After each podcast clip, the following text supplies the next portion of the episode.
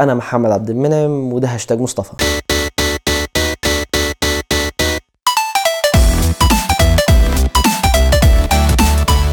هاي السلام عليكم، ازيكم عاملين ايه؟ تمام الحمد لله يا رب دايما. طبعا في ناس كده مش عارفاني بس انا من 17 واحد اتفرجتوا على الحلقات اللي فاتت، يبقى الحمد لله تعرفوني وتفهموا الحلقه كويس جدا، لكن انتوا جدد يبقى ربنا يستر. طبعا مش هينفع نبدا الحلقه غير لما نشكر 17 واحد شاركوا هاشتاج مصطفى الحلقه اللي فاتت، مش هينفع نعرض التغريدات غير لما نشيل التراب اللي عليها. احنا معاك في شر والاذى جدا، احنا معاك في شر والاذى جدا، معاك قدام لو فيها سدي، معاك قدام لو فيها سدي. دايما لما بنسمع ان واحد عنده مرض بنقول الله يعينه عنده مشكلة، واكتر مرض بنسمع عنه هو مرض السرطان. المفروض ان الخلية الطبيعية ان هي بتتولد وبعد كده بفترة بتموت وبتتولد خلية تانية مكانها وبعديها تموت وهكذا، والموضوع ده بيحسن من وضعيه الخلايا لان لو اتصابت باي مرض ممكن تموت وواحده تانية سليمه تطلع. لكن في مرض السرطان وللاسف الخليه مش بتموت فبتكتر، كتر الخلايا في الحاله زي كده هي مشكله، مع ان الخلايا مفيده بس احيانا كترها بتساوي مرض. طبعا ان يجيلك سرطان دي حاجه وحشه، بس في حالات لو جالك فيها سرطان انت هتكون مبسوط. يجيلك سرطان في الفلوس مثلا، يكون معاك فلوس كتير وما بتخلصش تقريبا، ما بتتصرفش ما بتروحش، بتفضل معاك وبتيجي غيرها، او ان يبقى عندك سرطان في الذكاء او سرطان في الذاكره. اغلب الامراض بتجيب ضرر، يعني تسمع مثلا عن واحد جاله ازمات قلبيه، فكتر الازمات القلبيه ده يعتبر مرض. واحد بيعطس كتير، واحد بيكح كتير، حرارته بتزيد كتير، كلها امراض. بس ان واحد يبقى عنده ذكاء كتير فنسميه مريض، غريبه. ببساطه كده تخيل ان يكون في مرض اسمه متلازمه الموهبه او متلازمه العبقريه، سافانت سيندروم، وهي ان شخص عنده ذكاء بشكل مرضي، يعني هو ذكي لدرجه انه ذكائه زاد فاصبح خطر على المجتمع. ده ذكي. العلماء لحد دلوقتي مش عارفين ايه السبب اللي يخلي الواحد يجيله المرض ده، بس هم بيلاحظوه عن طريق ان هو يشوف ان الشخص ده ذكي. انت ذكي، روح تعالج، انت عندك دماغ جبارة.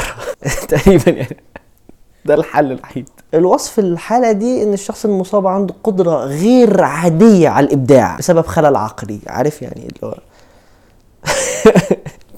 الصفة دي. احنا دلوقتي الابداع بيكون يا اما في الموسيقى او الرسم والنحت، حساب التقويم، الرياضيات، الميكانيكا والمكانية. المرض ده او الحالة دي بتيجي اكتر للي عندهم مرض توحد، بنسبة 10% من اللي عندهم مرض توحد ممكن يجي لهم متلازمة العبقرية، لان هم اكتر ناس ممكن يجي لهم تطور ابداعي بدرجات مختلفة. واول حالة تم رصدها كان عام 1783 لجديدياه بوكستون. الشخص ده ما كانش بيعرف يقرا ولا يكتب، بس كان عنده قدرة غير عادية في حساب المكانية، واشهر حاجة حسبها هي ملكية ميلتون في بريطانيا اللي كانت مساحتها 4 كيلومتر مربع بالمشي، يعني هو مشى حسب المساحة بدقة قوية جدا وطلع الناتج بالانش. ومعلومة على جنب كده، الانش بيساوي 2.52 سنتيمتر. وفي عام 1789 انتشر ان في شخص اسمه توماس فولر. الشخص ده كان مشهور بانه ضعيف الادراك او ما كانش بيفهم بسرعه، بس كان مشهور انه عنده قدره رهيبه جدا في العد. واشهر موقف ليه كان مجموعه من العلماء سالوه كام ثانيه في حياه شخص عاش 70 سنه و17 يوم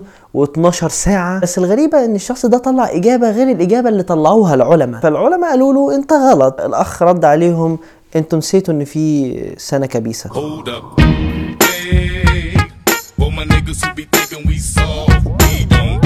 معلومة كده على جنب، السنة الكبيسة هي بتحصل كل 4 سنين، بيكون شهر فبراير 29 يوم بدل ما هو الطبيعي انه 28 يوم، يعني شهر فبراير عمره ما بيكون 30 يوم. وده للناس اللي لحد دلوقتي بتتعامل بالتقويم غير التقويم الميلادي، وطبعا اي حد بيتعامل بالتقويم الميلادي بديهي ان هو يكون عارف المعلومه دي. وفي ايامنا دلوقتي في شخصيه اسمه كيم بيك. الشخص ده اتعمل عنه افلام وثائقيه وتم تجسيد شخصيته في فيلم رين مان بطوله داستن هوفمان عام 1988. وفي عام 2007 تم انتاج النسخه المصريه من فيلم رين مان، وكان اسم الفيلم التوربيني بطوله احمد رزق وشريف منير وهند صبري. وكان احمد رزق واخد نفس شخصيه كيم بيك، وشريف منير واخد نفس شخصيه توم كروز، بس افكسوا كل الكلام ده خلونا في كيم بيك. كيم بيك بما انه عنده متلازمه الموهبه فعادي جدا وهو عنده 63 سنه يقدر يسمع لك 12000 كتاب حفظهم بس بعد لما يقراهم. ان انا اروح اقول لواحد ان في شخص بيقدر انه يحفظ 12000 كتاب صعب ان حد يصدقك، لان ببساطه اغلب الناس بتدخل الامتحانات وهي مش لما المنهج، بس كيم يقدر انه يعمل كده لانه ببساطه بيقرا الكتاب. العين اليمين للصفحه اليمين والعين الشمال للصفحه الشمال كده، يعني دي صفحتين. لا ومش في تخصص واحد، ده في الجغرافيا والموسيقى والادب والتاريخ، وكمان هو حافظ خريطه امريكا كلها ويقدر يحدد لك ايه انسب طريق تمشي فيه لو عايز تروح من مدينه لمدينه تانية، ولو انت عاوز تتمشى جوه المدينه من مدن امريكا يقدر يحدد لك الطريق ويوصف لك العنوان اللي انت رايحه. على فكره متلازمه الموهبه هي بتيجي اما مع الولاده او مكتسبه، يعني انت لو حاسس انك كبرت ولسه الحاله دي ما جاتلكش، لا ممكن تجيلك عادي جدا، وممكن تجيلك اول ما تتولد. يعني ابنك ممكن يبقى عنده متلازمه موهبه وهو لسه عنده 10 شهور، والمتلازمه دي بتظهر اكتر عند الرجاله، يعني كل 6 اشخاص عندهم متلازمه الموهبه في واحده ست عندها متلازمه الموهبه. فده حاجه مش عارف تتحسب لنا ولا ضرر، بس ما تخافوش، الشخص اللي عنده المتلازمه دي تقدروا ان انتوا تتحكموا فيه وتدربوه ان هو ينمي الموهبه بتاعته علشان تكون مفيده ويقدر يتحكم فيها بشكل الناس تستفيد منه ويبقى شخص كويس. وبكده اكون وصلت لنهايه الحلقه، وسؤال الحلقه بيقول عملت ايه اول ما خلصت الامتحانات على طول؟ انا نفسي عملت زي ما غامبول كان بيقول، حطيت الكتب على شويه بنزين، ولعت كبريت ورميته وخليت العلم يشعل نورا. فقولوا لي انتوا عملتوا ايه. وطبعا مش هينفع انزل حلقه جديده غير لما اشوف 17 تغريده في هاشتاج مصطفى ردا على هذا السؤال. اما بالنسبه للناس اللي على الفيسبوك فانت ممكن تعمل منشن لاصحابك، يعني انشر الحلقه انت عامل لك ايه، انشر الحلقه. اقول لكم حاجه، لو لقيت 17 منشن على الفيسبوك هيبقى كده في 17 منشن على الفيسبوك 17 تغريده، ساعتها هعمل حلقه جديده ومش هتاخر. وبرضو اعملوا لايك وشير وسبسكرايب ولايك لو على الفيسبوك، واعمل لايك للصفحه واكتب كومنت وجيب لي تحليل دم كان معاكم محمد منعم في هاشتاج مصطفى. سلام.